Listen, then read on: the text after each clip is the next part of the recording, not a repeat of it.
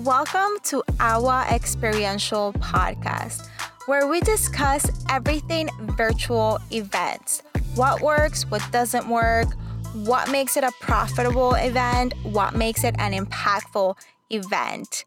Join us every Thursday for a new episode.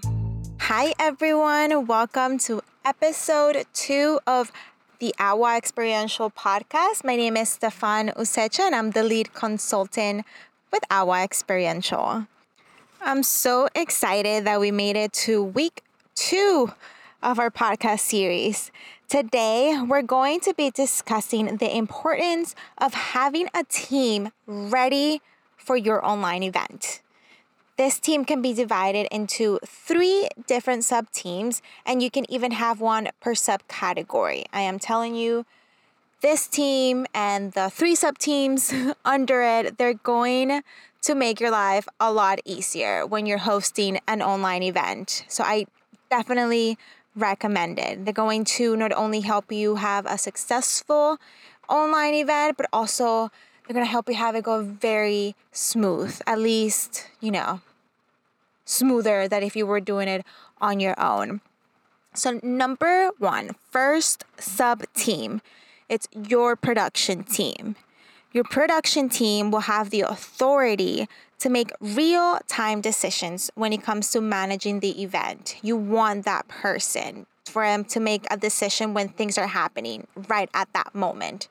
They're going to make sure that the sessions, the transitions, the allotted time for each session, for each speaker, they're going to make sure that it's being implemented as planned. This team also needs to have an internal and private chat with the other sub teams that we're going to be talking about to keep them very informed of any updates or, or any changes in the agenda. We're running late, we're running early. This person hap- something happened to this person um, we're changing things up. They're going to keep that communication going. They're also going to prepare the guests, the speakers, the panelists that you're going to be having at the event. They're going to let them know when they're about to go live, give them cues when they're supposed to be finishing up a session. They're going to give them the important information that they need to consider while they're live. Second sub team, your technical team. And thank God for this team. If you get to have this team for your next online event, consider yourself lucky. Consider yourself a blessed. This team will handle the equipment setup, the audio, the video, the content that it's going to be shown during the event, and most importantly, they will practice everything before the event with every speaker.